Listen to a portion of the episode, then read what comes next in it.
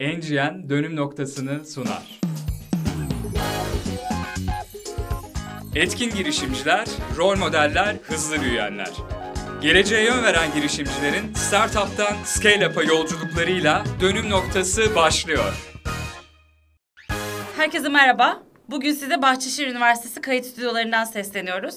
Endeavor olarak başlattığımız Dönüm Noktası podcast serisinde geleceğe yön veren Türk girişimcileri ağırlıyoruz. Girişimcilerin scale-up şirketlerini büyütürken yolculuklarını şekillendiren önemli anları ve kişileri konuştuğumuz seride her bölüm yeni bir girişimciyi konuk ediyoruz.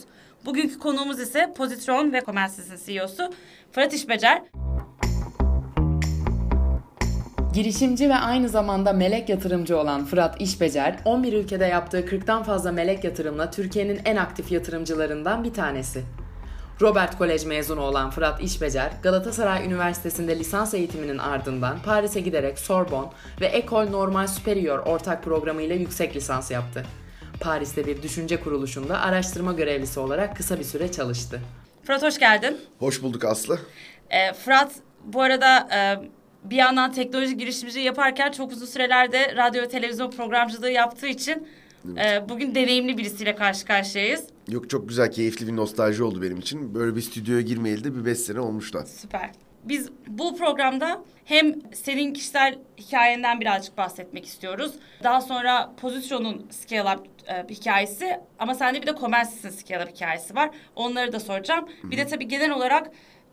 ekosistemle ilgili düşüncelerin, bir yatırımcı gözüyle ekosisteme bakışın, sen de ben de yurt dışından da birçok özellikle gelişmekte olan ülkelerdeki girişimlerle bir araya gelme şansını elde ediyoruz. Oradaki gözlemlerini de soracağım. Çok güzel program olacak. Öncelikle kısaca senin girişimcilik hikayenin nasıl başladığından başlayalım. Pozisyonu nasıl kurdunuz? Biraz bundan bahsedebilir misin? İş hayatına abisi Fatih'le birlikte mobil bankacılık, mobil ticaret ve dijital ödemeler alanında Avrupa'nın en hızlı büyüyen yazılım firmalarından Pozitron'un kurucu ortaklarından biri olarak başladı. Ya klasik o zaman 90'lı yıllarda, çünkü IT dendiği zaman tabii, donanım, yazılım fark etmiyordu. Yani her şeyi yapıyordu insanlar. Ya böyle odaklanmış firmaların ortaya çıkması, yani günümüzde SaaS'a kadar gelen noktaya gidiş aslında oralarda başladı. Farklı ortaklarla yoluna devam ediyordu o zaman da Pozitron. Ben şirketin ortağı değildim. Fransa'ya gittikten sonra 2 sene boyunca orada enteresan bir dönemim oldu. İşte bir master diplomamı aldım. Oradaki dekanla aramız çok iyiydi. Dekanın ben kurduğu bir araştırma enstitüsü vardı. Bir think tank diyorlar ona İngilizce. İşte düşünce kuruluşu. Orada araştırma görevlisi olarak başladım. Master 2. döneminde bir staj zorunluluğumuz vardı. Staj biraz işe dönüştü falan filan derken bu esnada Pozitron bir şeyler yapmaya çalışıyor İstanbul'da. Biraz da sıkıntılar yaşıyordu abim. Yani memnun değildi ortaklık yapısından. Herhalde bir kimya uyuşmazlığı oldu. Biz de sürekli ben Fransa'dayken, master'dayken telefonla görüşüyorduk ve memnun olmadığını ifade ediyordu. İşte vizyon açısından, ortaklık yapısı açısından falan çok memnun olmadığını ifade ediyordu. Yavaş yavaş benim de böyle kanıma girdi orada. İşte gel burada güzel teknolojilere konsantre oluruz. Mobil geliyor. Çok büyük bir dalga olabilir. İşte ortak bir şeyler yapalım falan derken. Ben sana şey dedim başında. Radyo programcılığı yaptım. Sen hem spor hem teknoloji gazeteciliği yapmış bir insansın aslında. Evet yani teknoloji ilgin o zamanlar var mıydı? Güzel bir yere parmak bastın. Aslında ben üniversitedeyken Türkiye'nin ilk teknoloji radyosu, hatta ilk ve tek bu arada, Kozmos diye bir radyo kurulmuştu. O radyonun teknisyenliğinden başlayarak böyle radyo programcılığı yaparak böyle teknoloji dünyasına girmiştim. Teknoloji dünyasına girdikten sonra oradaki teknoloji haberlerini hazırlayıp sundum.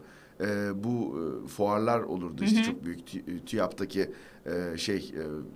Sebit bravo. Muhabir olarak oraya gitti. Sebit'te muhabirlik yaptım işte, hatta böyle komikti, böyle medyatik insanlarla falan da röportaj yapardık.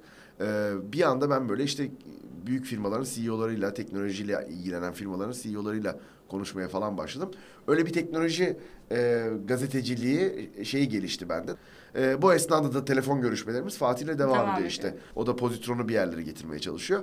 Yollarımız nasıl kesişti? 2006 yılında ben master ve artık o düşünce kuruluşundaki işimi bitirdikten sonra ondan bir ay izin istedim. Dedim ki ben bir ay biraz gezeceğim. Amerika'nın doğu yakasını gezdim. 25 gün boyunca. Bayağı güzel, keyifliydi bir seyahatti benim için. 2006 yılının ortasında, Haziran ayında Fransa'dan temelli döndüm Türkiye'ye. 2 senelik bir maceranın ardından. Ve Fatih'in işte Taksim'deki, buradaki ortaklık yapısını da tamamen değiştirdik. Ortaklarla yolumuz ayrıldı. Ve biz ikimiz yolumuza devam ettik. Ve de tamamen mobil odaklı olarak devam etmeye başladınız, evet, değil mi? Çünkü aslında tamamen değil. Yani hedef ve hayalimiz oydu. Çünkü daha iPhone falan çıkmamış, tabii, bu arada. Mobil teknolojileri inanıyoruz ama para kazanamıyoruz mobil teknolojilerden. Yani sırayla biz mobil bankacılık ürününün aslında bir prototipini yapmıştık. Onu da anlatayım, yani Pozitron'un hep hikayesi B2B olmuştur. Yani biz genelde büyük firmalara, dev firmalara teknoloji satan bir firma olarak kendimizi konumlamıştık ama sadece mobil yapmıyorduk. O zamanlar gerçekten öyle bir firmayı ayakta tutabilmek için dışarıdan yatırım alamadığın için, tabii, Türkiye'de venture capital falan dediğimiz risk sermayesi falan, aynen, yok. Biz sürekli bir yerden para kazanmamız lazım ki üretelim ve oradan da maaşlar ödensin falan. SMS altyapısı kurduk. İşte bir tane mesajlaşma altyapımız vardı. Hala çok uzun yıllar kullanıldı o. Daha sonra ekranlardaki digital signage yaptık. Cevahir'in önündeki 65 metrekarelik dev ekranda Pozitron yazılımı koştu 3-4 sene. Hatta böyle her 90 saniyede bir dev gibi oraya Pozitron yazardık. Ben şimdi düşünüyorum ki oraya bir insan düzgün mesaj koyar. Bayağı bir reklam şeyini kaçırmışız. Millet de öyle toplantılar, ya ben Pozitron'u bir yerde gördüm falan diyorlar. Cevahir'in kapısında görmüş olabilir misiniz? Aa evet, işte dev gibi orada akşamları falan böyle. Bayağı gururlanırdık oradan geçerken. O aslında o digital signage işi de çok büyüyebilirdi. Ama biz bir yerde bir seçim yapmak, tabii, zorunda kaldık. Çünkü hem kısıtlı kaynaklarım var, kısıtlı bir iş gücüm var, insan gücüm var. Ve bir yerden scale etmek istiyorsun. Biz dedik ki evet, bu digital signage işi, yani ekranların içindeki yazılımla AVM'lerde ve işte bu dışarılarda kapalı devre televizyon yayın sistemleri ve reklam gelirleri çok büyük bir potansiyeli olan bir iş ama ikisini aynı anda yapamayacağımıza, aynen, karar verdik. Ve burada bir yol ayrımına gittik ve o kapalı devre işi ki bize ciddi de para kazandıran bir işti. 2008-2009 yılından sonra onu yavaş yavaş öldürdük o işi. Yani devrettik aslında ve mobile konsantre olduk. Mobil bankacılıkta da aslında ürünün prototipi çok uzun zamandır elimizdeydi. İşte 2006 yılından itibaren o Nokia, Symbian telefonlarda, aha, biz aklına gelen bütün bankalar, işte Yapı Kredi Bankası, Akbank, Ziraat Bankası, Garanti Bankası, Finansbank, Türkiye İş Bankası'nın hepsini teker teker gezdik. Hatta bir noktadan sonra artık umutsuzluk gelmişti. Çünkü işte bizi VAP yapacağız, biz kendimiz yapıyoruz bilmem ne. Siz bize kodları verin, biz yazarız falan gibi böyle enteresan, hı hı, tavırlarla karşı karşıya kaldık. Orada benim de Endeavor'a girişim 2007 sonu, evet, seninle ilk tanışmamız ve o zaman ben sizlerden öğrendim. Yani mobil vesaire ve şeyi çok net hatırlıyorum. O zamanki VAP versus app konusunda ne kadar sağlam durduğunuzu ve, evet, bir sürü insan hani sizin önünüzden arkanızdan, yani, evet, hani native app diyorlar ama işte kim bunları indirecek, dünya VAP'a gidiyor, evet, derken siz orada çok net durmuştunuz. Aynen. Yani şimdi tabii aplikasyon deyince herkes böyle bir aplikasyon mu yapıyorsunuz falan. Böyle diyorlardı. iPhone öncesi dönem hala. Şu anda yani şey. Ben dedim o zaman zaten yani aplikasyon diyorduk, kimse ne olduğunu, tabii, bilmiyordu. Biz diyoruz ki bankacılığı mobile taşıyacağız. Mobil bankacılık uygulama tabanlı, native diye bir laf vardı o zaman, aynen, işte. Native uygulama yapacağız falan dediğimiz zaman herkes bize uzaylı gibi bakıyordu. Ve bazı büyük bankalar, şimdi ismini vermeyeyim, böyle hani VAP versus işte uygulama tarafında böyle işte kendi kullanıcılarını da ikna etmek için böyle videolar falan çekiyorlardı. Yani o kadar ciddi bir ayrım vardı. Çoğu VAP bankacılığı projesi de 2000'li yılların başında batmıştı. Hı hı. Yani Yapı Kredi Bankası'na gitmiştik mesela. Biz bu kadar çok para harcadık bu VAP bankacılığına. Hani bir süre biz bu işe yatırım yapmayacağız. Çünkü oradan işte sütten ağzımız yandı. Biraz yoğurdu üfleyerek yiyoruz diye. Haklılar yani sonuçta. Tabii. Ciddi de bir para harcamışlar. Biz çok ilginç hani o zamanlar teknolojiye bizim tahmin ettiğimiz kadar açık olmadığını düşündüğümüz bir banka tarafından çok pozitif karşılandık. Türkiye İş Bankası. Dediler ki biz bunun gelecekte böyle olduğuna inanıyoruz. Araştırmalarımızı yaptık ve uygulama tabanlı bankacılıkta işte sizin buraya bize sunduğunuz ürün bizim ilgimizi çekiyor dediler. Vallahi biz çok heyecanlandık. İşte bir sürü bankayı ziyaret ettikten sonra 9-10 tane bankadan red yedikten sonra en büyüklerinden bir tanesi hem de. Türkiye'nin en büyük özel bankası, tabii, sonuçta. Size okey diyor. Bize değil yani aslında bizim teknolojimize okey dediler. Oradan bir ihale sürecine girdik. Artık yani kaç kere o ihale gitti geldi ben hatırlamıyorum ama bir 10-11 ay sürmüştü. Hatta Endeavor sürecimizde de paraleldi. Paralel. En son Endeavor'da finale kaldığımızda İş Bankası da olmuştu. Bir anda böyle bizim o 2007 Haziran ayıydı galiba seçildiğimiz ay. Böyle gerçekten şirketin de kaderini etkileyecek kadar önemli bir ay oldu bizim için. Çünkü Pozitron gerçekten o güne kadar 6-7 kişilik işte birkaç tane iyi müşterisi olan işte Dijitürk falan gibi müşterilerimiz vardı. Böyle bir kendi yanında kavrulmaya çalışan ufak bir yazılım firmasıydı. Aynen. Ama İş Bankası ve mobil bankacılıkla birlikte biz bir anda o zaman hani görmüyoruz bu scale'a giden yola başlamışız. O zaman bunlar yoktu aslında. Aslında siz startup olmadan scale-up olduğunuz gibi bir şey oldu yani. Hani Kobi'den scale-up'a geçtiniz. Kobi'ydi yani Pozitron tam anlamıyla bir Kobi'ydi aslında. Startup tabii ki yani startup'a benzer hallerimiz vardı. Çalışanlarımızın profili, bizim hırslarımız, yapmak istediklerimiz, biraz para arayışımız. Ben Endeavor mesela bize para verir diye ben ilk başvurdum. Bize ilk mailde biz para vermiyoruz. Biz moral verdi. Yok ama çok da büyük faydasını gördük açıkçası Endeavor'ın. Hani bu süreçte herkese tavsiye edebileceğim bir süreç kesinlikle. Çok şey öğrendik. O dönemde yani o İş Bankası süreci ve Endeavor süreci bizi gerçekten çok olgunlaştıran bir süreç oldu. Ve bir anda İş Bankası'nı aldıktan sonra Türkiye'de mobil bankacılık olmaya başladı. Biz çok kısa bir süre içerisinde, 2 ay içerisinde o ürünü sahaya çıktık. Gerçekten şu an kimsenin yapamayacağı bir eforla. Ekibimizde zaten daha sonra CTM'imiz olan işte Mete de çok emeği var o süreçte dönemde. Ama bir teknoloji ekibimiz vardı. Bu ekibin hepsi insanüstü çaba gösterdi.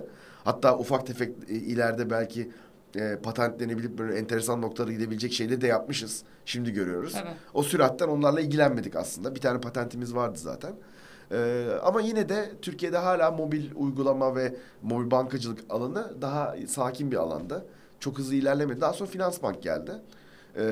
İş Bankası referansı olduktan sonra bankalar ilgilenmeye başladı bizimle açıkçası. Ve Finansbank'la da çalışmaya başladı. İkinci bankayı almak çok önemliydi. Çünkü orada sen repete para kazanmaya başlıyorsun. Ve gerçek anlamda karlı öyle oluyorsun. Yani İş Bankası'ndan ben ilk 2 sene pek para kazandığımızı söyleyemem. Ama daha sonraki yıllarda tabii hem lisans gelirleri hem işte bakım gelirleri hem de işte ek hizmetler. Çünkü kendi kendine artık yaşayan bir organizma. Siz o zaman şey konusunda da yani şu andaki SaaS dediğimiz modelin işte hani kullanıcı başına ücretlendirme çok vesaire denedik ama olmadı. Çok denemiştiniz hatırlıyorum. Çok Türkiye'de başarılı olan B2B yazılım firmalarının bütün dünyada başarılı olması gerekiyor diye düşünüyorum ben. Çünkü işte bu per user kişi başına işte kullanım başına süre başına fiyatlandırmalar Türkiye'de yok. Yoktu, öyle bir şey yok. Ne bankalar ne başka firmalar buna yanaşmıyorlar. Siz o yüzden böyle gerçekten hayatta kalma mücadelesi veriyorsunuz ve hayatta kalırsanız da çok kuvvetleniyorsunuz. Yani Hulk gibi bir şey oluyorsunuz. Çünkü gerçekten çok ciddi hasarlara karşı kendinizi koruyorsunuz. Ama şimdi sizin döneminizde kurulan, hala hayatta olan, hani bir şekilde hayatta ama KOBİ olarak hayatta olan çok fazla firma var. Var. Bu atılımı yani servis şirketi olarak başlayıp yani hani işte birkaç yazılımcı arkadaş bir araya geliyor ve işte bir şeyler yazıp para kazanmaya çalışıyor ve bir noktada siz şeyi anladınız. Hani biz hibrit olduk yani aslında Türkiye'de şeyi gördük biz o zaman. Türk müşterilerle sen full lisans gitmen çok zor. Yani başkasının lisansını alıyorlar mesela işte bu IBM'in lisansı, Oracle'ın, SAP'nin lisansını deyince alıyorlar. Bu Pozitron lisansı deyince pek almıyorlar. Biz de hibrit bir yapı kurduk. Biraz da SAP'den falan gördüğümüz şeyleri tatbik ettik. Dedik ki bir lisans ücretimiz olsun. Bu da çok böyle korkutmasın müşteriye. Bir bakım da olsun. Güzel bir aylık yani recurring MRR diyorlarmış ona. Multi recurring revenue'ümüz de olsun. Ama gelen talepler üzerine biz ufak modifikasyonlarla ürünümüzü geliştirelim. Yani custom yani oradaki şey tailor made pardon İngilizce konuşuyorum ama hep bunlar artık evrensel ifadeler olduğu için Türkçe karşılıkları da çok fazla yok. Bunun üzerine böyle ürünü yaşayan bir organizma haline getirdik. Bu sayede müşterinin senden ayrılması da zorlaşıyor. Çünkü lisansı almış senden bir lisans parası veriyor. Ekibin bakımını yapıyor. Hatta ileride biz hostingi de aldığımız işler oldu. Yani eğer barındırmayı da alırsan zaten gerçekten orada bir müşterinin simbiyotik bir ilişki içerisine aynen. giriyorsun ve uzun yıllar devam edebiliyor. Hatta bizim şirketi bu kadar başarılı yapan işlerin başında bence çok uzun yıllar bu müşterilerle ve doğru müşterilerle çalışmamız. Müşterilerle. Türkiye İş Bankası ile yani şirket 3 kere isim değiştirdi biliyorsun. Pozitron, Monitise, Comensis olduk. Hatta arada Fiserv olduk. 4 diyebilirim sana. 2007'den beri İş Bankası ile çalışıyoruz 12 sene. Ama aslında buradaki dönüm noktası senin programının adı. Türkiye İş Bankası evet. Bizim aplikasyon mobil bankacılık işine girmemiz evet ama asıl dönüm noktası Steve Jobs. Çıkması, aynen. Yani çünkü biz aplikasyon diye gezerken ortalıkta 2007-2006 böyle artık dilimizde tüy bitmiş bir adam çıktı Amerika'da. Nur yüzlü. Ve dedi app dedi buna ve inanılmaz bir tektonik bir şey oldu yani değişiklik oldu. Paradigma değişti ve programlanabilir yani programların bir bilgisayar olarak cep telefonuna girmesinin önü açıldı. Ve siz zaten buna hazırdınız. Yani computing dediğimiz aslında yani computer'ın ana şeyi öznesi fiili computing değişti. Dünyadaki form faktörünü değiştirdi. Evet. Ve o sayede biz aslında çok büyük bir bilgisayar firması haline geldik. Aynen. Yani biz bir cep telefonu firması değildik aslında. Biz yeni computing'i yakalamış ve onun göbeğinde kendini bulmuş bir firma oluverdik bir anda. Evet. Ve buna artık hazırlık yapmış mıydık? Yani hissediyorduk böyle bir şey olacağını ama bu kadar beklemiyorduk. Ben Amerika'ya gittim. İlk iPhone'lardan birini aldım Türkiye'de. Tabii yani işimiz o. Ondan sonra baktım, kurcaladım falan dedim. Yani bu dokunmatik ekran dedim. Ne kadar kişi kullanacak bunu dedim. Sonra diyorduk ki toplantılarda. Vallahi biz BlackBerry'e de inanıyorduk çok. Dedik ki BlackBerry ile iPhone bunlar kapışacak. Pazar payını paylaşacaklar ama... Android de sonuçta bir iPhone benzeri olduğu aynen. için aslında... %100 iPhone'un... çizdiği yoldan gidildi şu anda dünya üzerinde. Biz de tabii bu dalgayı neyse ki çünkü bizimle beraber birçok firma bu dalgayı iyi bir şekilde bir sörfçü gibi üstüne binip o güzel yolculuğu kat edemediler. Tabii. Biz de o esnada aslında aşırı talebi kontrol etmeyle aslında biraz şirketi sınadık.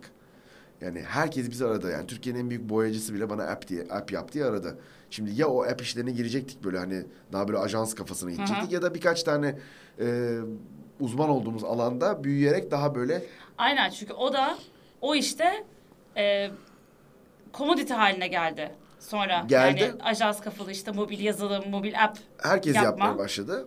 Biz ama birkaç tane alan seçtik kendimize ve orada biraz böyle daha ürün kafası gitmeye çalıştık. Tabii ki müşteriden çok talep geldiği için ürün değişiyor. Yani bir SaaS firması hiçbir zaman olamadık da öyle iddia etmiyoruz ama mesela bir authentication ürünü yaptık hala kullanılıyor. İşte bir cep şifrematikler, cep anahtarlar, tek kullanımlık şifre üretimi şeyi. Evet. Second factor authentication yani ikinci faktör güvenlik. Bunu 2009 yılında yaptık yani ve kriz senesi yaptık. Dünyanın böyle... yandı bitti kül olduğu sene biz yeni bir ürün geliştirdik ve onu ilk defa aslında per user satabildik kullanıcı başına. Sonra baktık milyonlara ulaşıyor kullanıcılar. Bütün bankalar ve müşterilerimiz sabit şeye dönmek zorunda kaldılar ama oradan da mesela brüt kar marjı yani gross marjını çok yüksek bir iş yaptık ve bir anda şirketimizin karlılığı enteresan bir noktaya geldi ve şeyi gördük yani şirket kendi kendine nakit üretebilir hale geldi. Ama hani oraya gelene kadar da ne kadar acı çektik onu da sen bir sor istersen. Bir keresinde Fatih şeyi anlatmıştı. Bu çok yani ilk zamanlarda falan olması lazım. Yani bizim tanışıklığımızın işte dedi bizim hani girişimci arkadaşlardan böyle informal bir network'ümüz var. Cash flow sıkıntısı olduğu zaman birbirimizi şey yapıyoruz, destekliyoruz. Yani hiçbir ortada bir anlaşma falan yok. Hani çok yakın arkadaşlar. Bunlar kim bilmiyorum, tanımıyorum. Birkaç kere oldu yani. Bunlar tabii çok yüksek rakamlar değil yani. 5 bin, 10 bin. O sana değil sen yani... O başkasına verdiğinden bahsetmişti o zaman yani hani böyle bir network'ümüz var bizim anlamında. Bize de oldu yani mesela bazı firmalar vardır şeye çok dikkat ederiz biz. Kendi girişimini kurmuş ve bizim alabileceğimiz hizmetleri satan bir Türk varsa biz ondan alırız. Hı hı. Yani biz çünkü aynı dertten biz muzdarip olmuşuz yıllarca IBM'ler, Oracle'lar, SAP'lerden alınmış. O sayede Fatih mesela birçok arkadaşının ve kendi çevresindeki insanın hani... hizmet karşılığında nakit akışını düzenledi. Ufak tefek bizim de paramız varsa biz verdik. Onlar bize verdi falan. Ekosistem dediğim böyle bir şey aslı yani. Hani... Aynen tabii canım. Ne yatırım var. Bankadan kredi almak. Amerika'da olsak yazardık bunu kitabımıza ama yani işte biz de yaptık onları aslında. Sen yazacaksın ya yine de. Acelemiz yok. Peki sonra mutlu son. Oraya çok hızlı geliyor.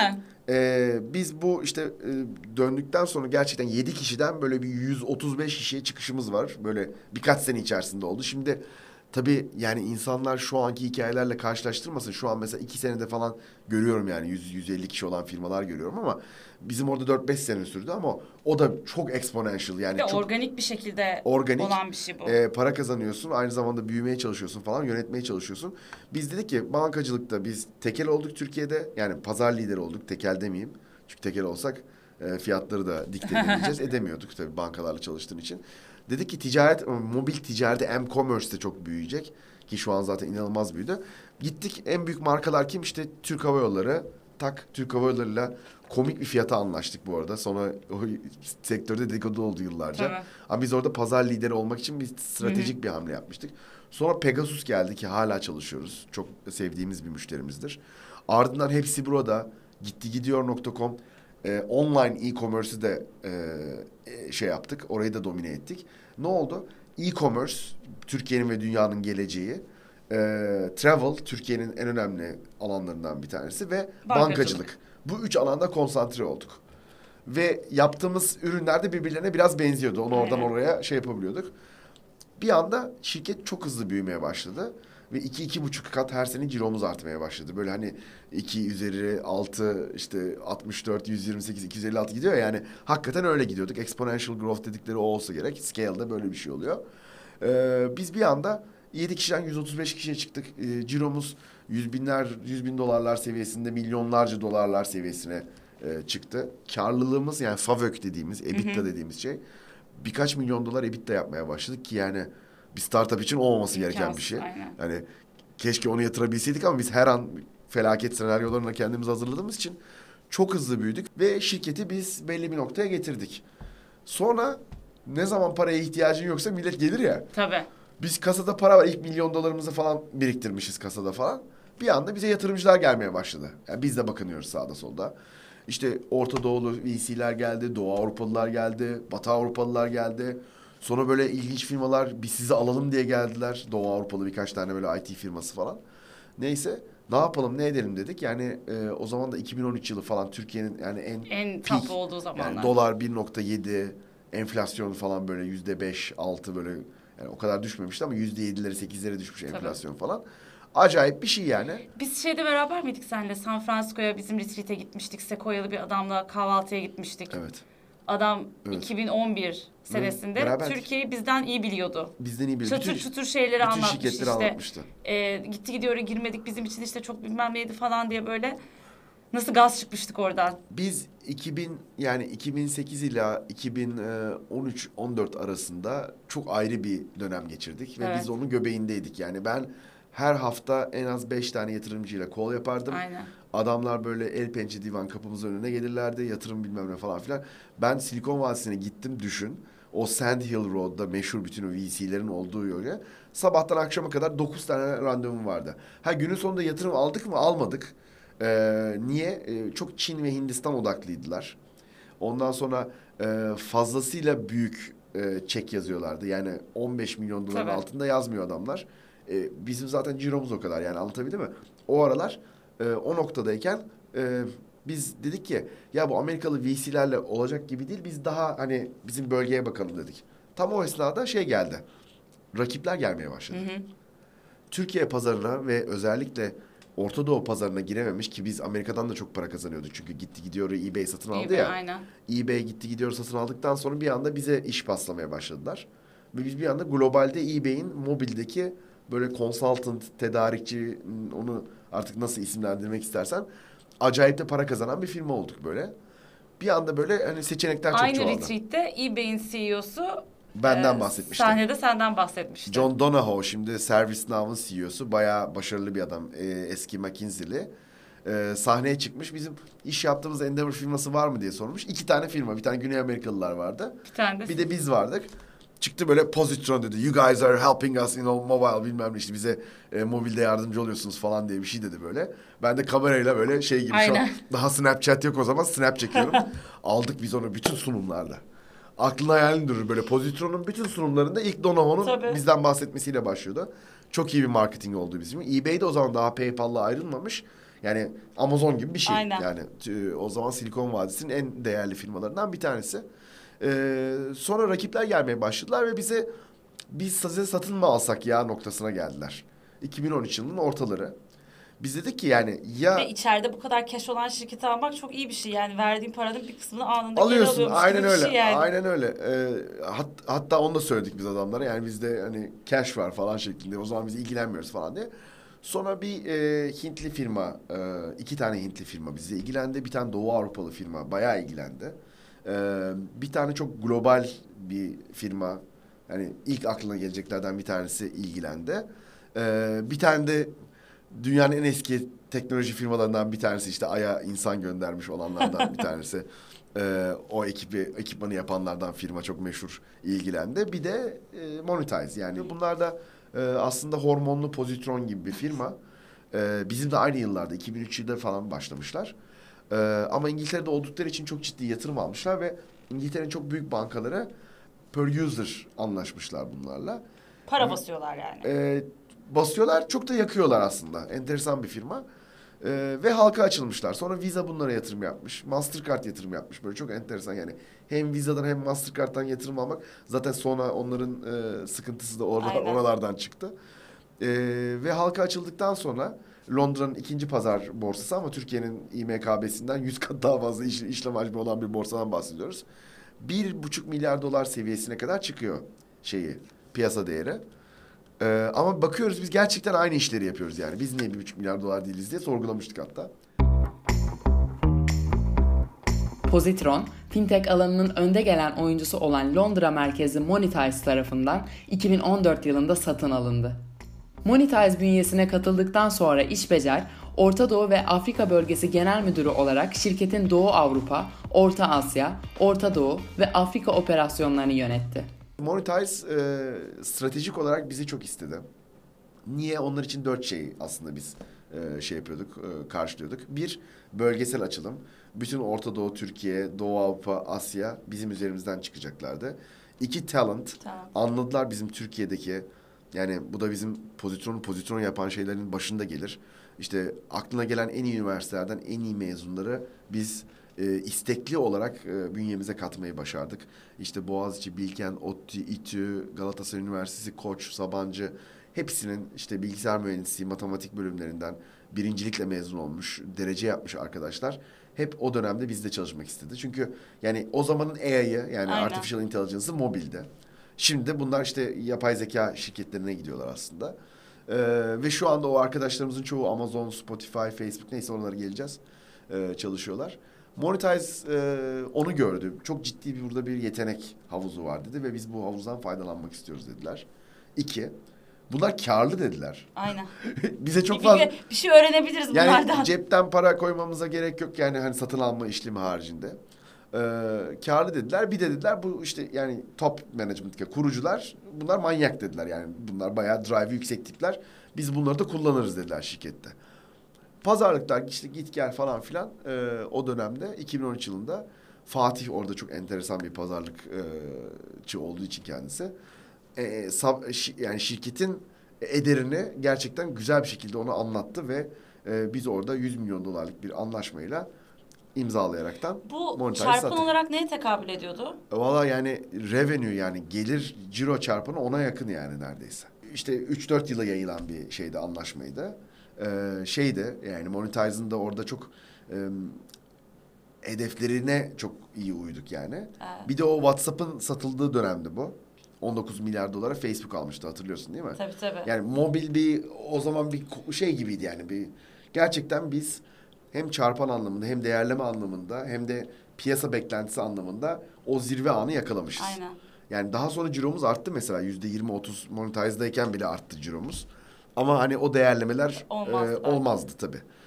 Bir de kurun çok avantajlı olduğu zamanlar ülke riskiyemediniz. Yani daha $2 değildi yani, tabii. Düşün. Hatta biz pazarlık yaparken dolar bir anda fırladı. Biz dedik ki işte ne güzel, işte bottom line artacak, işte yurt dışına satacağız falan, karlılık artacak falan. Her şeyi güzelce anlattık yani. Ocağın son günü, son iş günü imzaladık 2014 yılında, tam 5 sene önce. Yani 5,5 sene oldu hatta. Ve Şubat'ın 3'ünde galiba...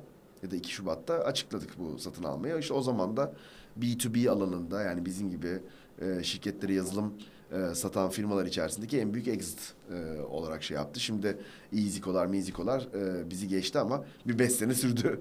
Opsgeni evet. var. Onlar da çok başarılı işler yaptılar. Aynen. Güzel bir yani kapı açtık biz orada aslında. Yani şirketin ilk böyle scale up hikayesi biraz böyle, tabii çok özetledim. Peki şimdi daha aslında yani. Hem şeyi de yani pozisyonun Comensis'e evrilmesini de konuşacağız da şimdi burada bir ara verip şeyi sormak istiyorum. Biz bu işte siz sattınız. İşte o ara Yemek Sepeti falan da oldu. Böyle yine bir... 1 sene sonra oldu Yemek Sepeti. 1 sene sonra bir, hani bir yükselmiştik yani hep beraber ekosistem evet. olarak. Böyle evet. arda arda birkaç tane güzel şey geldi falan. Sonra biz yeni hatta bu araştırmamızı sonuçlandırdık. Aradaki 3-4 sene zaten neredeyse hiçbir şey yok. Ondan sonra da işte yeni gelen bu evet. birkaç tane exit var. Fakat bu aradaki dönemde... Evet. Sen de ben de şeye çok şahit olduk. Yani biz sonuçta Endeavor olarak sadece neredeyse gelişmekte olan ülkelerde çalışıyoruz. 40 tane ofisimiz var. İşte sen sık sık bizim panellerimize gelip girişimci seçimlerinde jüri evet. üyeliği yapıyorsun. Bizim eventlerimize geliyorsun. Ve bir noktada sanki bu ülkelerin çoğu işte... değerleme roundları olsun, alınan yatırımlar olsun, şirketlerin yurt dışı açılımları olsun. Bizi geçtiler. O gözlemin nedir? Bir de klip hikayesini de burada dinlemek Niye istiyorum. Niye acaba? Niye geçtiler? Yani şöyle, şimdi biz 2007 yılına kadar çok acayip bir rekabet yedik Aslı. Yani Türkiye'de ve dünyada. Bütün yabancı firmalar Türkiye'deki bankaların kapısını böyle tırmaladı. Evet. Türk firmaları. Yani 2 tane yazılımcı bir araya gelse biz Pozitron'a rakip kuruyoruz dediler. Hatta bazıları kurdu, büyüttüler, sonra batırdılar. Neyse, yani acayip bir rekabet yiyorduk ve o rekabet algımız çok yüksekti bizim. Daha sonra 2009 krizi oldu. Herkes der ki hani krizler kötüdür. Tabii ki ekonomi için kötü ama rekabetimizi bitiren bir kriz oldu o. Yurt dışındaki firmaların hepsi Türkiye mümessilliklerini kapattılar. Paraları yok çünkü. Tabii. Türk firmaları da büyüyemediler çünkü satış yapamadılar. Biz bir anda böyle... benim verdiğim bir örnek vardır hep böyle Forrest Gump, işte karides tutamaz bir fırtına gelir. Bütün karides gemileri batar. Forrest Gump sonra karidesleri toplamaya başlar Tom Hanks filmde. Biz de öyle olduk aslında. Karidesleri tutmaya başladık çünkü o fırtınada batmadık. Türkiye çok zor bir dönemden geçti ve yani geçiyor hala. Şu an ekonomik olarak geçiyor ama politik olarak da geçti. Şey olarak güvenlik anlamında... terör anlamında çok büyük sıkıntılara maruz kaldık. Ve o 2 senelik, 3 senelik dönemde ne yabancı yatırım geldi Türkiye'ye... ne girişimler ayakta kalabildi. Çok kötü, zor bir dönem geçirdik. Ve çok insan kaybettik. Şimdi ben insan kaybettik demiyorum onlara. Çünkü o insanlar yani yok olmadılar. Muhakkak, tabii tabii. Bu insanlar, katılıyorum sana o konuda. Şimdi bir kere yani derdik yani hani... Keşke 20. yüzyılın başında böyle 2 gemi yerine 20 gemi tabii. insan Amerika'ya gitseydi de... ...şu an İtalyanlar gibi, Yunanlar gibi... Kapısını çalacak insanımız olsaydı. Bir lobimiz olsaydı tabii. keşke. Yani bir Ahmet Ergün ve Arif Mardin dışında Türk sayamazdık Aynen. yani Amerika'da. Tabii, tabii. Şimdi ama öyle değil işte. Bu bizim mühendislerimiz Türkiye'nin bu sosyoekonomik durumu dolayısıyla yurt dışına gittiler... ...ve acayip işler başaracaklar orada. Bak gör birkaç sene sonra... Bence bizim 4. jenerasyon, 4. tur girişimcilerimiz burada değil. Yani Türkiye zoraki olarak dünyaya açıldı. Evet. Global bir yapı haline geldik ama bu dönüşüm öyle kısa sürmeyecek. Şimdi Endeavor olarak siz şey yapabilirsiniz. Bence bunu yapmak lazım ki biraz da yapıyorsunuz. Yurt dışındaki Türk girişimcileri yakalayın. İşte aynen. Şu anda zaten ona başladık. Bu bir stratejidir ve benim de şu anda hani biz şirket sattıktan sonra melek yatırımcılığa bayağı şey yaptık, giriştik. 40'ın üzerinde aktif yatırım yaptığımız firma var ve bunların 3'te 1'i, 4'te 1'i o civarda bir rakam. Yurt dışında şirketini kurmuş Türk girişimcilerden oluşuyor ve çok gururla ve heyecanla takip ediyoruz onları. Avustralya'da yapan var bunu, Bliss, İlter, Amerika'da Alpay, Gram Games'in kuyucusu Kayo'yu yaptı, işte Furnisher'di. Ondan sonra Michael Demir var, EasyCo'nun eski çalışanı, İsveç'te kurdu. Daha sayayım sana yani. Acayip bir diaspora mı diyeceğim, nasıl diyeceğim bilmiyorum ama... ...yurt dışında yaşayan bir Türk şey var. 4. jenerasyon girişimlerimiz de oradan çıkacak bence. Türkiye'den değil de oradan çıkacak. Peki sen bu şey modeline inanıyor musun? Türkiye'de R&D Center... İşte founder yurt dışında satış yapıyor. Gelecek orada mı yani? Yani bugün orada. Yani yarın başka bir şey de olabilir. Şimdi Türkiye sen yani ekonomik olarak belli bir limitasyon olan bir ülkeden bahsediyorsun. Bazen düşüyor, bazen artıyor. Yani 2011'e göre çok düştük şu anda. Ama bu kadar da düşmemesi lazım bence. Tabii. Bir ortası lazım. Ama yani sen sonuçta dünyaya aksesin olan bir insansın. Ve Türkiye'nin bazı üniversitelerinde sen global ortalamanın üzerinde eğitim alıyorsun. Muhakkak. Ve Türkiye'de kaynaklarının dar olduğunu anlayan ülkeler, kaynaklarının dar olduğunu bilerek hareket ettikleri zaman çok güzel şeyler başarabiliyorlar. Türkiye ne yapmış? Bir üniversite sınavı ortaya atmış. O sınav tabii hakkaniyetli yapıldığı sürece, yani o kaydır kuydur kopya işleri olmadığı sürece çok efektif bir sistem. Maalesef ezberci ve şey bir sistem ama ne yapıyorsun? Sen ülkenin en büyük akıllarını bir okulda, bir çatı altında topluyorsun. Ne yapıyorsun? Boğaziçi Üniversitesi altında, aynen, İstanbul Teknik Üniversitesi'nin altında, işte Koç Üniversitesi'nin, Sabancı'nın, Galatasaray'ın altında bu insanları topluyorsun. Aynen. Bahçeşehir Üniversitesi'nin altında. Hindistan'daki IIT muhabbeti. IIT muhabbeti. Ne oluyor? Buraya gelen insanlar acayip bir katma değer öncelikle birbirlerinden bir şeyler öğreniyorlar. Yani ben Robert College üstü Galatasaray mezunuyum. Yani orada kantinde, kafeteryada öğrendiklerim, derste öğrendiklerimden daha çoktur. Çünkü bir tane arıza bir arkadaşın oluyor. O adam mesela gitarla ilgili her şeyi öğrenmiş. Sana böyle hani flamenko tarihinden şeye kadar her şeyi anlatıyor. Bir başka arkadaşın New York Times'a abone. Her gün onu okuyup böyle sana böyle dünyada olan biten hakkında bir şeyler anlatıyor böyle. İşte herkes meraklı. Herkes meraklı. Herkes bir tane arkadaşım ulaşmayı biliyor. Biyoloji meraklısı. Gidiyor oradaki işte göletteki o larvaların ne işe yaradığını anlatıyor sana. Böyle böyle cins insanlarla oturuyorsun. Ne oluyor? Buradaki o şey koza örüldükten sonra bu kelebekler çıkıyorlar. İşte ipek böcekleri çıkıyorlar ve harika işler yapıyorlar. Bunu devam ettirmemiz lazım. Ekosistem dediğimiz şey bu, aynen, aslında. Endeavor da bunu yapıyor. Ne yapıyor Endeavor? Türkiye'nin en iyi girişimcilerini seçiyor, topluyor. Uluslararası bir validasyon da getiriyor. Yani aynen, buradaki Aslı'nın, Gayn'ın, Goyn'u olsa giremiyor. Anladın tabii mı? Gidiyor uluslararası bir şeyden geçiyor. Filtreden geçiyor ve öyle oluşturuyor. Bir Endeavor eventine getiriyorsun. Gaming mi? En akıllısı orada. İşte P2 orada, tabii, Gram'ı tabii orada. Şey mi? Ajans mı işte? 41-29'u bilmem nesi hepsi orada. İşte teknoloji mi işte? Fatih orada, işte Nevzat orada bilmem ne. Çok enteresan bir ekip kuruyorsunuz. Yani ekosistem, bu community, topluluk işi çok kritik. Benim bu gözlemi yapma sebeplerimden bir tanesi... Şimdi ekosistemler dünyada ilerledikçe Endeavor'ın seçtiği ortalama şirketin personası değişmeye başladı. Ve gittikçe şirketlerin işte seçilen şirketlerin cirosu daha fazla, aldıkları yatırım daha fazla ve biz buradaki pipeline'ımızla Türkiye'nin star şirketini götürüyoruz mesela ve seçilemiyor. Şimdi o zaman tekrar deminki soruna tam cevap vermedim aslında. Niye böyle oldu diyorsun işte. Yani ben o Türkiye'nin geçtiği dönemi anlattım sana kısa bir süre içerisinde ama şimdi Güney Amerika'da ve diğer gelişmekte olan ülkelerde acayip bir dalgayı kaçırdık biz. Çok. Önceki Softbank ya mesela niye Softbank Türkiye'ye gelmedi? Yani peynir ekmek gibi şu an dağıtıyor Güney Amerika'da. Meksika'da işte bizim... Onu anlatacağım biraz sonra, anlatayım şu kontekstin dışında kalmasın. Tamam. Meksika'da yüz milyonlarca dolar yatırım yaptılar. Tabii canım. Sadece Softbank değil, bir sürü firma. Amerikalı VC'ler artık Güney Amerika'ya açılmaya başlıyorlar ve Güney Amerika'dan önce Türkiye vardı. Bu adamlar Türkiye'ye gelirlerdi. Sen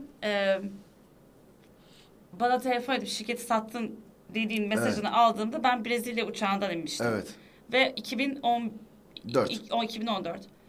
Ve Brezilya'da insanlar, suratlar asık. Evet. Bizden hiçbir şey olmayacak. Tabii.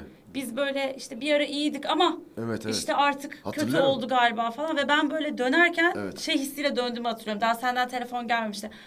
Ay dedim, bu insanlar böyle konuşulur mu gelen insanlara? Yani biz o kadar dünyanın her yerinden gelmişiz. Bize ekosistemlerini anlatıyorlar. Ve şu anda Brezilya'ya bak. Tekrardan yani kaç tane unicorn var bilmiyorum. Yani herhalde minimum... 7-8 tane unicorn çıkarmış. Yani Türkiye'de yapılması gerekenler aslında çok zor değil. Yani bizim burada birincisi yabancı yatırımcının, katma değer yaratacak yabancı yatırımcının, sıcak para değil. Yabancı yatırımcının uzun vadeli yatırım yapacak güven iklimini oluşturmamız lazım. Bu bir. İkincisi yani hukuki anlamda buradaki iş yapılabilirlik aslında yüksek. Bunu anlatmamız lazım. İnsanlar bize güvendikçe, biz birbirimize güvendikçe... Türkiye'deki bu iklim normalleştiği noktada yatırım tekrar gelir, çünkü gerçekten potansiyel anlamında ve katma değer anlamında şu anki halimizin çok daha üzerindeyiz. Şu an artık komik, yani komik bir noktaya geldi. Ben 2017 yılında Türkiye'nin en çok yatırım yapmış melek yatırımcısı olmamam lazım. Nasıl oldum bilmiyorum yani. Oldum ama yani. Ben yaptığım miktarı biliyorum, yaptığım adedi biliyorum falan. Yani Hasan Aslanoba o sene yatırım yapmadı. İşte Hande falan daha başlamamıştı. Nevzat daha çok fazla aktif değildi falan. Ben öyle orada hiç bu amaçla olmamama rağmen 2017 yılı içerisinde aynen. Bir baktım. Türkiye'nin en fazla şirkete yatırım yapan melek yatırımcısı olmuş. Çok küçük rakamlarımız. Yani gerçekten bakıldığında... Yani burada bu kadar büyük kurumlar var. Burada bu kadar büyük abilerimiz var. Yani zamanında bankalarını satmış, milyar dolarlar seviyesinde işlemlere imza atmış. Yani ekosistem de bunlarla oluşuyor. Tabii. Yani onları ya biz anlatamıyoruz ya onlar tercih etmiyorlar. Herkesi de tabii Türkiye'den beklemek lazım. Yurt dışından da bir şeyler gelmesi lazım. Yani birkaç sene bizim için çok büyük bir sınav oldu açıkçası. Zor bir dönemden geçtik. Bakalım yani şu anda en azından yurt dışında iş yapma konusunda belli bir kültür oluşuyor.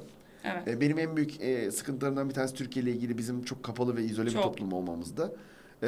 Zoraki bir şekilde o aslında açılmak aynen. Zorunda kaldı şimdi. Aynen. Ben de aynı şeyi düşünüyorum. Hep böyle... Bir kere zaten hani Latin Amerika'ya, ya Orta Doğu'dan da mesela bu arada acayip şeyler çıkmaya başladı. Mısır'dan falan yani. Karim işte 3.2 milyar dolar Karim, yani. Dubai zaten ayrı bir Hollanda kendi içinde şey kalan bir evet. Dert hala. Ve şeye baktığımızda tabii biz hep işte hani Türkiye çok büyük bir pazar diye düşündük. İşte genç nüfus bilmem ne falan derken hani burada lokal bir şekilde bir evet. Şirket yaratabileceği düşünülüyordu. Bir de tabii dil çok büyük bir evet. Konu. Yani Latin Amerika'da olduğun zaman İspanyolca dendiğinde bir milyar insan var. Arapça aynı şekilde. Biz birazcık da bence onun şeyini yedik yani. Çünkü aslında bunu da merak ediyorum. Yani ilk günden yurt dışında iş yapan bir şirket kurmak, sonuçta bir oda dolusu Türk oturuyorsun. Evet. Fakat DNA'nı ona göre yapmak zorundasın. Bu da öğrenilen bir şey yani sonuç olarak. Yani dediğim gibi bu tamamen eğitimle, yani bir kimse annesinden İngilizce doğarak doğmuyor, öğrenmiyor. Ben şanslıydım tabii. Hani iyi okullara gittim ama bu okulların hepsine de çalışarak girdim, yani sınavla girdim. Keza aynısı ortaklar için de geçerli, Fatih için de geçerli. Ne oldu? Biz hadi yurt dışı iş yapalım dediğimiz gün hem İngilizce biliyorduk, hem Fransızca biliyorduk. Hem bununla ilgili yazışmaları yapabiliyorduk, hem bununla ilgili kontaklarımız vardı. Bunları da yani ben kimse babamın, annemin arkadaşı değil. Yani bizim aile, yani teknolojiden ne anlar zaten hani senin ailen. Yani hiç öyle ahbap çavuş falan filan, böyle zaten işte mahfiye eğilmez diyor ya, ahbap çavuş ekonomisi diyor. Bizim bundan kurtulmamız evet. Lazım. Şimdi friends and family başka bir şey, ahbap çavuş başka bir şey. Çünkü sen ahbap çavuş ilişkilerini global düzeye çıkaramazsın yani, eğer çok böyle celebrity evet. Birisiysen. Ne oldu? Bu dönemde de Türkiye'den enteresan şeyler çıktı. Mesela işte bir Nusret çıktı. Yani niye onu konuşmuyoruz ki? Yani o da scale up'ın kralı tabii yani. Canım. Yani bence güzel de bir case study olarak okutulması lazım. Salt Bay fenomeni. Çıktı yani, çıkmıyor değil. O da milyar dolarlar seviyesine yaklaştı aslında. Bir unicorn oradan çıkartabildik. İşte oyun tarafında ne oluyor? Kimse yani İstanbul'dan mı bu oyunlar yapılıyor, New York'tan mı yapılıyor diye sormuyor. Tabii. Çok iyi oyun firmaları çıkarttık bu dönemde. Bu... Kötü geçen yatırım ve exit anlamındaki birkaç seneyi bence bu 2-3 şeyle en azından avutabiliyoruz kendimizi. Sen bir de şey demiştin, biz bu exit'i yaptıktan sonra o anda o mobil etrafındaki trendi yakaladınız. Evet. Exit'i yaptınız. Evet. Ondan sonra o exit'i yaptıktan sonra sence neyi daha farklı yapabilirdiniz? Şöyle yani biz Monitise bizi geldi aldı o 100 milyon dolarlık satıştan sonra. Monetize'in işleri çok iyi gitmedi açıkçası.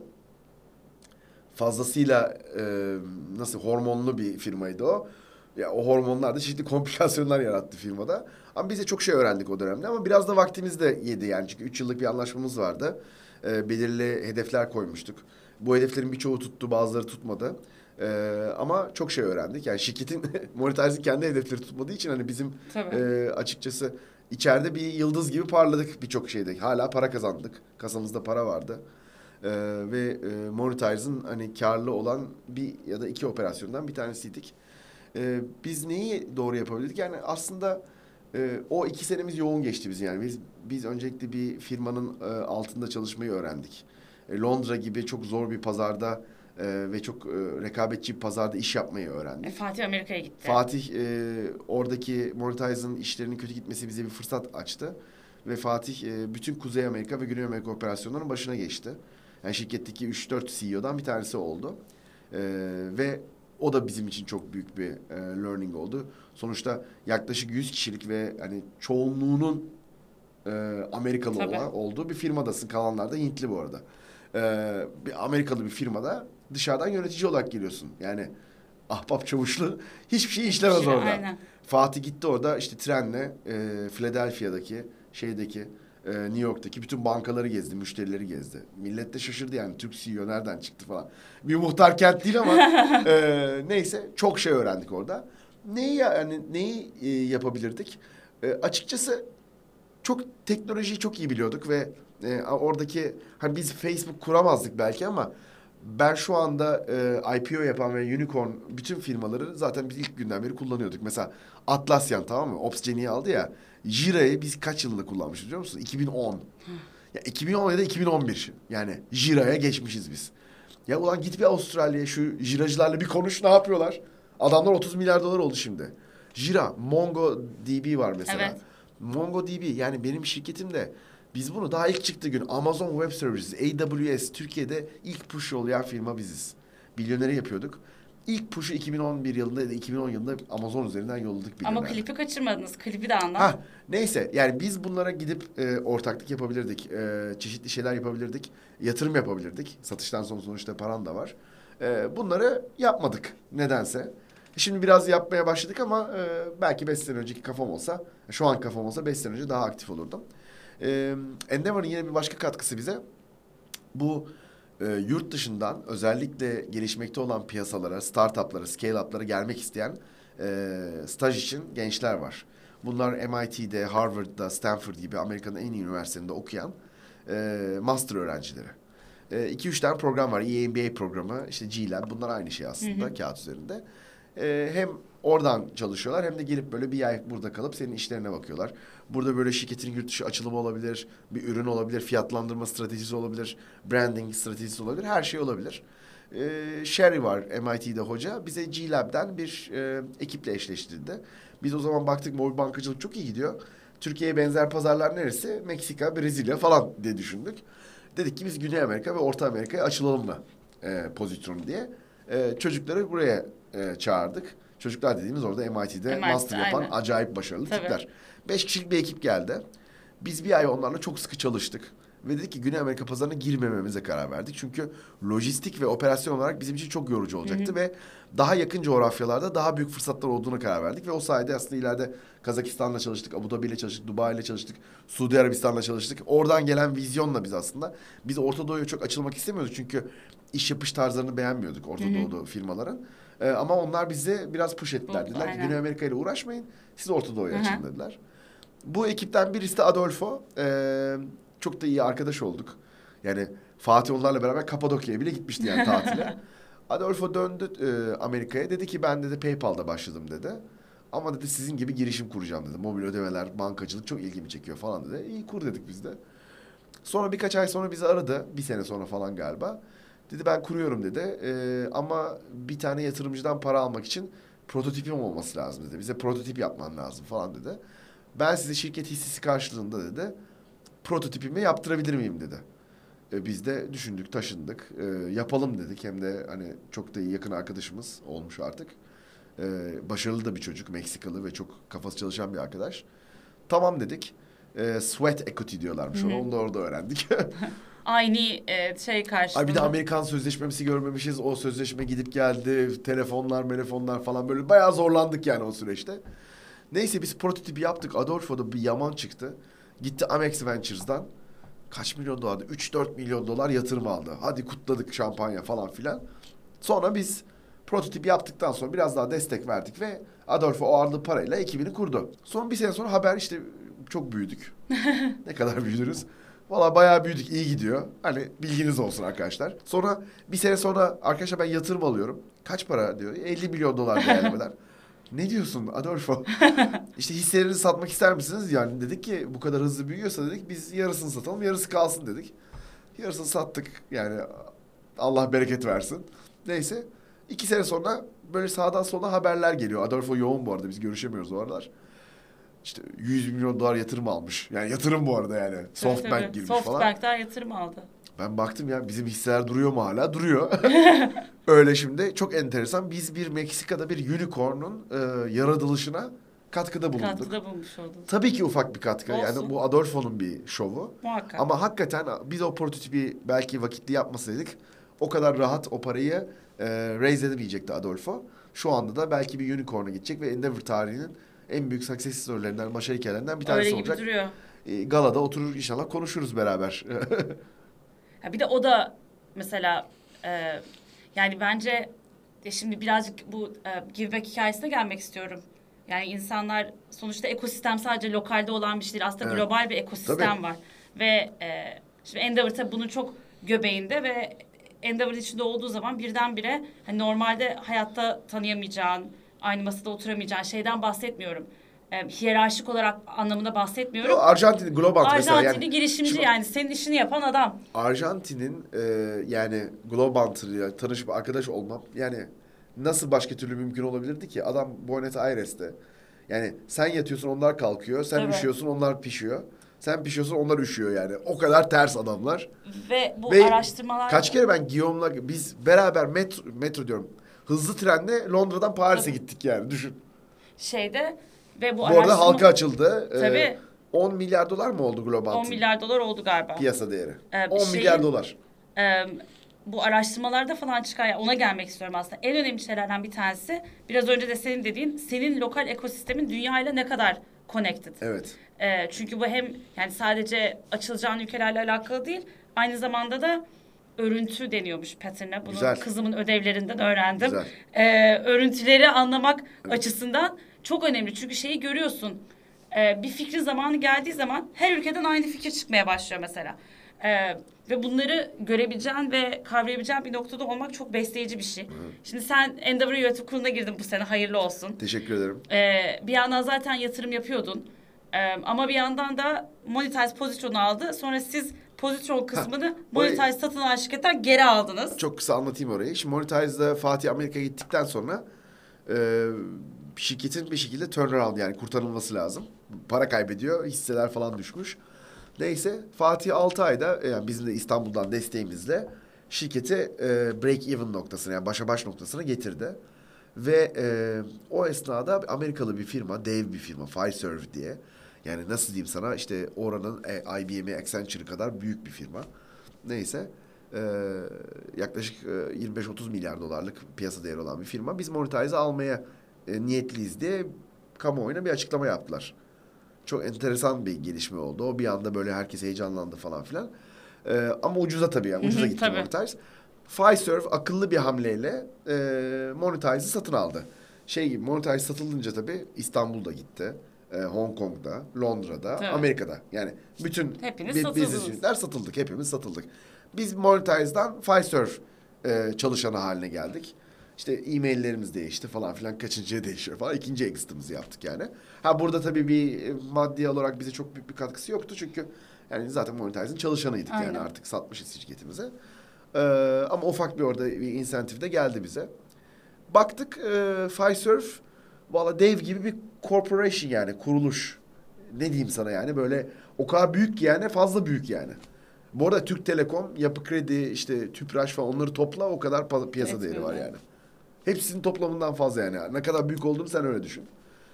25 bin kişi falan çalışıyor böyle. Başarılı da bir firma çok. Neyse biz dedik ki yani çok bizlik bir ortam değil burası. Biz alışkın değiliz. Monitise yine startup gibiydi yani. Biz isteklerimizi yapabiliyorduk. Ya biz ayrılacağız artık, emekli olacağız yani bu defteri kapatacağız. Ya adamlarla konuşup bir çözüm bulacağız falan derken... Onlar ilginç bir teklifle geldiler bize. Dediler ki biz bu Monitise'ın core ürünü var, bankacılık ürünü. Biz bu ürün için aslında bu firmayı aldık. Siz de bu ürünü destek veriyorsunuz. Biliyorum bizim ekip yapıyordu bir kısmını İstanbul'daki. Ama biz Türkiye'de büyüme planlarımız yok. Hani İstanbul'daki şirketimizi açıkçası çok hani büyütmeyi falan düşünmüyoruz ama satmayı düşünüyoruz dediler. Hı hı. Ve diğer işleri de satmayı düşünüyoruz dediler. Sizi ilgilenir misiniz dediler. Biz daha yeni sattık. 3 sene oldu şirket satalı falan dedik. Git gel pazarlıklar falan filan. Yine güzel bir pazarlık masası. Tabii sattığımızdan çok daha uygun bir fiyata. Biz şirketi geri aldık. Buna management buyout diyorlar aslında Amerika'da ve çok sık olan bir şeymiş. Bunu 4 tur falan yapıyormuş millet. Biz ilk turda yaptık böyle. Sonra dedik ki yani Pozitron ismini de geri aldık, satın aldık. Pozitron demeyelim tekrar dedik. Yani sonuçta Pozitron çok başarılı bir şekilde kurulmuş.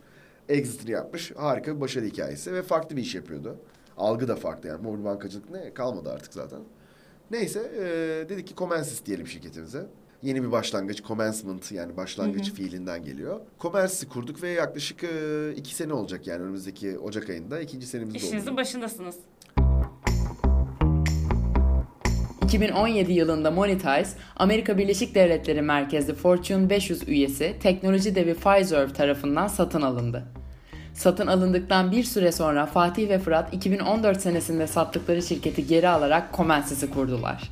2018 yılında Pozitron'u satın alarak marka değişikliğiyle kurulan, büyük veri, bulut bilişim, yapay zeka ve yazılım alanlarında faaliyet gösteren Comensis, dünyada önde gelen markaların dijitalde büyümelerine öncülük ediyor. 20 yılı aşkın teknoloji geçmişine sahip bir ekiple dijital dönüşüm alanında global bir marka yaratma amacıyla yola çıkan Comensis, bugüne kadar Amerika Birleşik Devletleri, İngiltere, Almanya, Kazakistan ve Orta Doğu ülkeleri dahil ondan fazla ülkede 60'ın üzerinde projeye imza attı. 200'den fazla çalışanıyla Comensis, finans, perakende, e-ticaret, sigorta, hava yolları ve eğlence gibi farklı sektörlerde sahip olduğu teknoloji uzmanlığı ve tecrübesini birleştirerek alanında öncü markaları başarıya taşıyor. Comensis'in hayata geçirdiği dijital ürünler 13 milyondan fazla kullanıcıya erişti. Comensis, yaklaşık %80'i alanında uzman mühendislerden oluşan ve yaş ortalaması 29 olan genç bir ekibe sahip. Tekrar girişimciliğe döndük. O nasıl bir enerji patlamasıdır, nasıl bir heyecandır? Aslı sana anlatamam. Keyif, tekrar böyle bir motivasyon artışı falan filan çok güzeldi. Halen de devam ediyor. Şimdi geçen hafta da Berlin'de bir şirket kurdunuz. Evet. Bu şimdi, yatırım değil ama sanki değil, birazcık daha... Değil. Şimdi Comensis şöyle. Comensis aslında yine bir yazılım firması. 3 tane iş kolu var. Bir yazılım hizmetleri veriyoruz. Yani software services dediğimiz. Bir big data ve yapay zeka bir ürünümüz var Connect diye. Bu ürün aslında bizim en çok yatırım yaptığımız ürün. Yani bu kurumların analitik yeteneklerini arttırıcı bir panel aslında. Birçok şey yapabiliyorsun. Analiz yapabiliyorsun. Angajmanlar yapabiliyorsun. Mesajlar yollayabiliyorsun. Anketler yapabiliyorsun. Aplikasyonlar üzerinden, web üzerinden falan. Çok ciddi bir yapay zeka aracımız var. Senin aplikasyonun giriş frekansından veya web sitesinin giriş frekansından ne zaman sen müşterilikten ayrılabilirsini tahmin ediyoruz. Tahmin etmeye çalışıyoruz. Churn prediction deniyor buna. Aslında bir cümleyle anlatabileceğin şeyi biraz Türkçe'de uzatabiliyorsun. Neyse Connect ürünümüz bizim şu an en öncelikli ürünümüz. Ve bunun satışıyla ilgili çeşitli hedeflerimiz var. Bir de Berlin'de bir fintech firmasıyla ileride Connect satışı için de bir ön ayak olabilir. Bir fintech merkezi kurduk. Bu fintech merkezinden İstanbul'daki ve Berlin'deki mühendislerimiz oradaki fintech firmalarına ürün geliştirecek. Süper. Hedefimiz bu. İlk etapta orada 100 kişi olmak. Türkiye'de zaten 210 kişi şu anda Comensis. Yani daha da kalabalık. Yani tarihimizin en kalabalık dönemindeyiz şu anda. 100 kişilik Berlin'de bir ekip kurup oradaki bütün fintech firmalarının ürün geliştirme tarafında destek olmak istiyoruz. Bakalım güzel bir macera. Berlin bizim arzu ettiğimiz bir pazardı. Londra'da çok kuvvetliyiz çünkü Monitise İngiliz olduğu için. Tabii. Oradaki müşterilerimizin bazıları duruyor hala ve satıştan sonra da ben o müşterileri tuttum. Londra'dan sonra yanına Berlin'i koyduk şimdi. Güzel gidiyor. Yani ilk örneklerden bir tanesi bu. İlk jenerasyonu sattıktan sonra tekrardan faal olarak Erdem var. Erdem abi tabii. Maçkolik. Onun bir sürü yeni girişimi var. O da full enerji ve kesinlikle yapmayan bir insan. Ya bu serial entrepreneur lafını ben çok sevmiyorum. Çünkü serial entrepreneur biri bitip öbürü başlıyor gibi. Bitiyor mu, kapatıyor musun, satıyor musun? Yani Erdem Yurdanur gibiysen güzel bir şey. Yani serial entrepreneur olmak. Çünkü hep başarı hikayeleri ama Bazıları da böyle deneme tahtası gibi oluyor. Tabii. Bir de sustainability'ye ben çok önem veriyorum. Biz sonuçta iyi kötü 10 küsür senedir benzer bir işi yapıyoruz.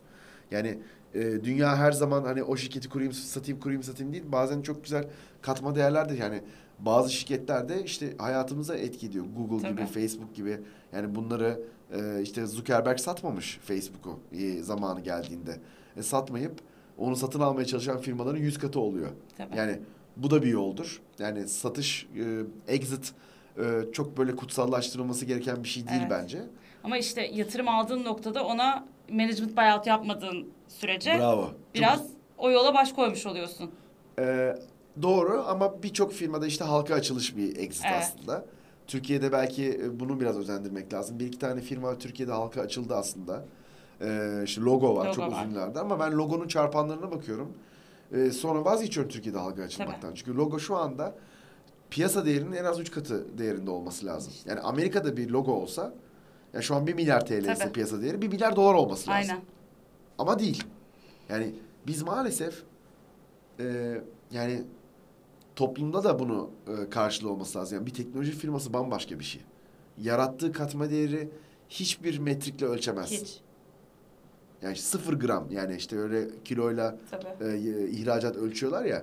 Yazılım ihracatı 0 gram. Aynen. Yani sen 0 grama yüzlerce binlerce dolarlık bir şey satıyorsun. Bunu anlatmak zor. Ya zaten işte brüt marjda onu kanıtlar nitelikte yani. Tabii yani Türkiye'de %50'nin üzerinde brüt marjda iş yapan kaç firma var? Bu kadar koca koca fabrikalar kuruyorlar. Bize diyorlar ki mesela ben çok gülüyorum. Diyorlar ki işte bir tane event olacak işte siz 100 milyon TL cironun altında değilseniz yapamıyoruz falan diyorlar.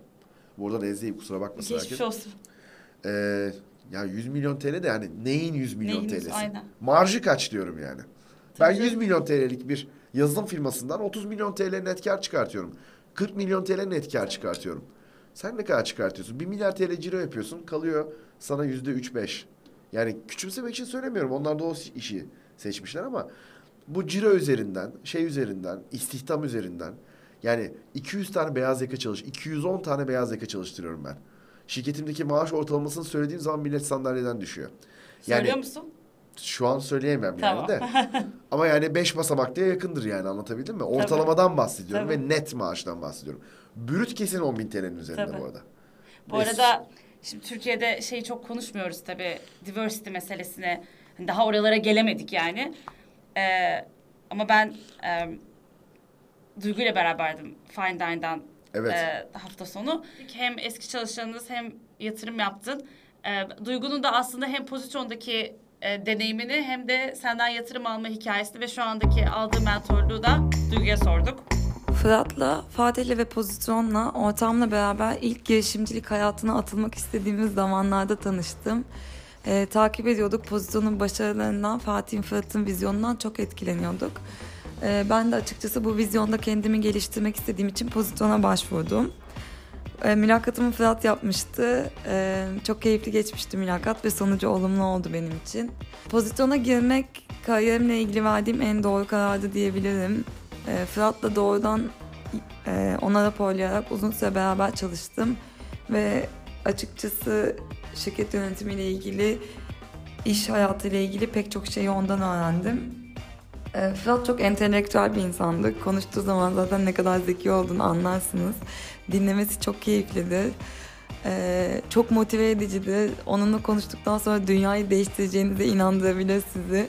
Onunla beraber çalıştığım süre boyunca kariyerime pozitif çok etkisi oldu. Çok destek oldu bana. Daha sonrasında da girişimimize olan inancı ve hayallerimizi gerçekleştirmek için bize gösterdiği destekle benim için, benim hayatımdaki yeri çok çok farklı, çok özel bir insan. Onu tanıdığım için ve hayatımda olduğu için çok mutluyum. Konu şeyden açıldı, eski çalışanınız. Şimdi işte başarılı bir girişimci. Yatırımcısıyım da aynı zamanda. Aynen. Ya işte kadın olmak, teknolojide şey dedi, bana dedi soruyorlar dedi işte teknolojide kadın olmak falan. Dedi ki bizim dedi Pozitron'da bütün üst yönetim kadındı. Yani evet. PM'ler ve şey. Ben başka bir şey görmedim ki zaten dedi. Yani hani o yüzden. Hala öyle. Şu an üst yöneticimiz %60 kadın. Bana çok absürt hiçbir zaman gelmedi dedi yani orada şey olmak. Ya biz bu da bence çok önemli bir şey. Yani henüz daha bizim literatürümüzde şeyin ötesinde bu geçemedi işte. Kadın girişimci paneli yapalımın ötesinde geçemedi. Ama bence bu da çok konuşulması gereken bir şey. Yani işte CFO'muz aynı zamanda tabii şirkette çok büyük bir emeği geçen Yasemin kadın. Bütün mühendislik operasyonlarımızın başı Duru kadın. İK'mızın yani People'ın başı Gonca. Satış ve Account Management'ın başı İdil. Yani örnekler çoğaltılabilir daha tabii, böyle. Tabii. Ama biz bunu böyle hani öyle olsun böyle olsun diye değil. Yani biz böyle gördük yani. Aynen. Ben okulumda da ailemde de şeyde de yani bizim için hiçbir ayrım yoktur. Türkiye'de kadınların daha efektif bir profesyonel olduklarını düşünüyorum açıkçası. İşte. Etik olarak çok daha yüksek. Etik değerleri çok daha yüksek.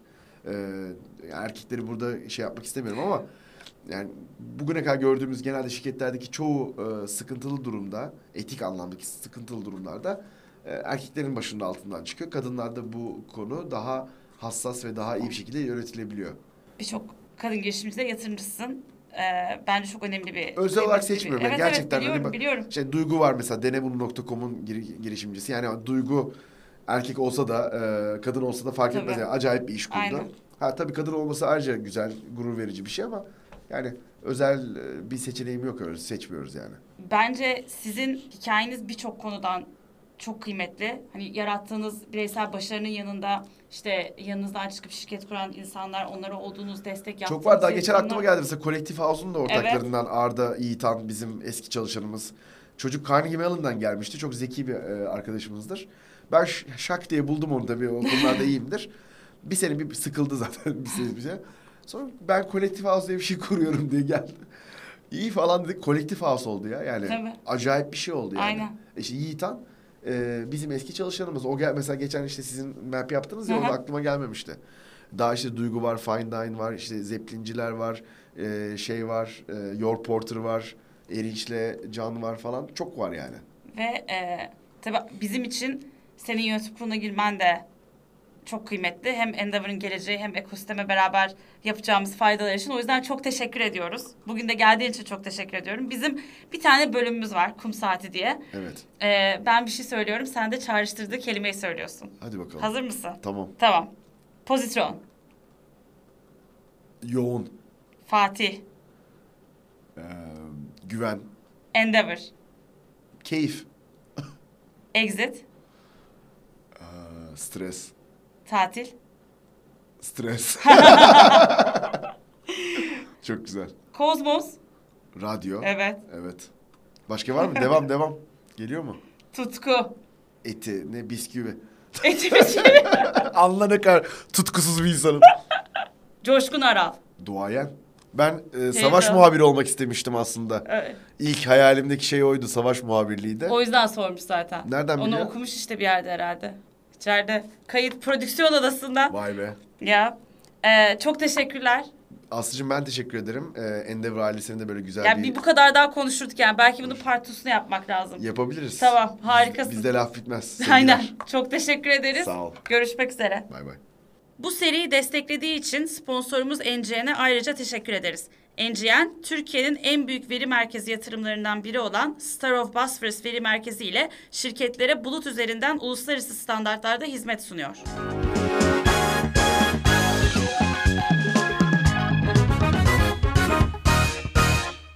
NGN dönüm noktasını sundu.